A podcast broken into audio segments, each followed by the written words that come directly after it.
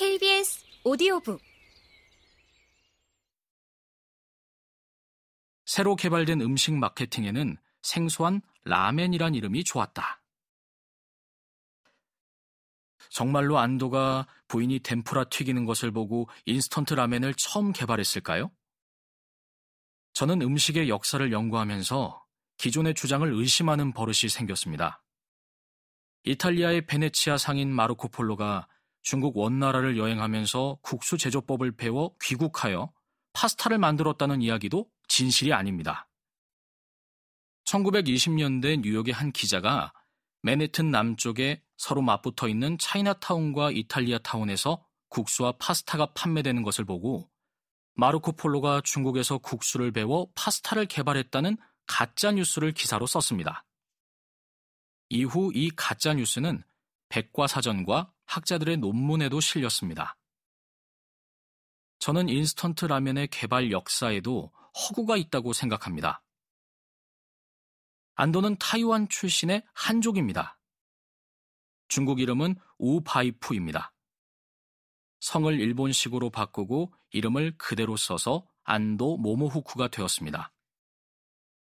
저는 한국인 최초로 안도의 고향인 타이완의 중남부에 위치한 푸쯔시에 가서 안도의 친척인 오 씨들을 만났습니다.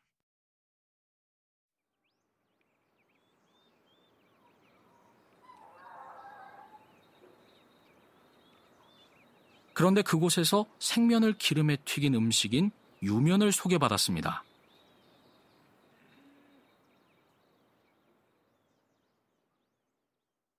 타이완을 비롯하여 중국 남부의 홍콩이나 관둥성 일대는 아열대성 기후로 인해 미리 재배되지 않습니다.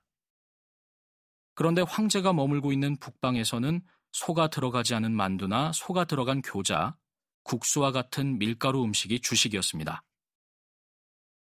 권력자가 먹는 음식을 먹고 싶다는 생각은 지구촌 곳곳의 음식 역사에서 자주 나타나는 현상입니다. 북방의 밀을 구하여 국수를 만들어도 중국 남부 지역에서는 덥고 습한 날씨 때문에 오랫동안 보존하기 어렵습니다. 그래서 개발된 국수가 바로 유면입니다.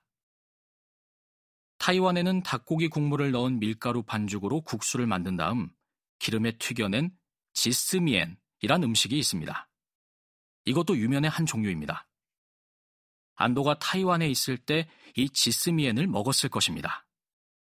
안도는 자신이 개발했다는 인스턴트 라멘을 치킨 라멘이라고 불렀습니다.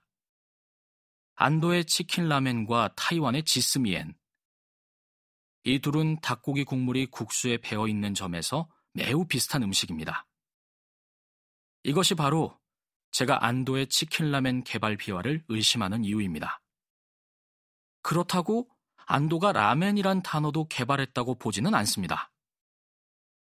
연구자마다 주장이 약간씩 다르지만 일본 문헌에서 라멘이란 단어가 처음 나온 것은 1950년에 출간된 서양 요리와 중화 요리입니다. 이 책에서는 중국 국수를 소개하면서 이것이 요사이 라멘이라고 불리고 있다고 했습니다. 곧 1940년대 말 일본에서 중국 국수를 라멘이라고 부르기 시작했다는 말입니다. 저는 이 책의 주장을 중국 동북 지역의 선양에서 음식 조사를 하면서 확인했습니다.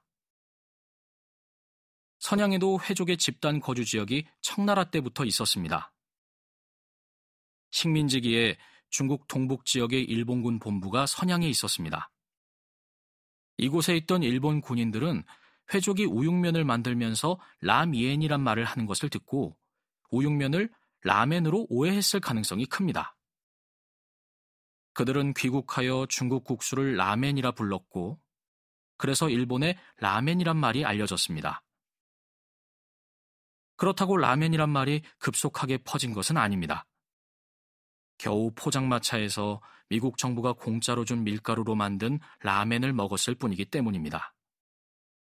일본의 라멘이란 단어를 널리 퍼뜨린 사람은 안도입니다.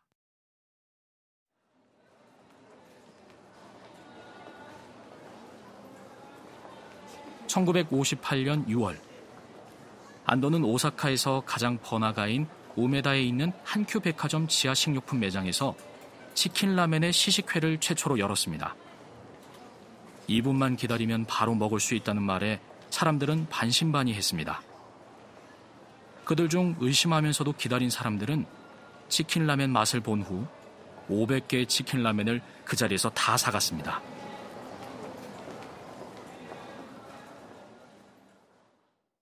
이 일이 있고 나서 일본의 언론에서는 치킨 라멘을 마법의 라멘이라고 불렀습니다. 당시 우동 한 사리 가격이 6엔이었는데 비해 치킨 라멘은 35엔으로 매우 비쌌지만 부유층 사이에서 불티나게 팔려나갔습니다. 인스턴트 라멘의 인기는 포장마차나 중국 음식점에서 판매하던 축하소바의 이름도 아예 라멘으로 확실하게 자리 잡는 계기가 되었습니다.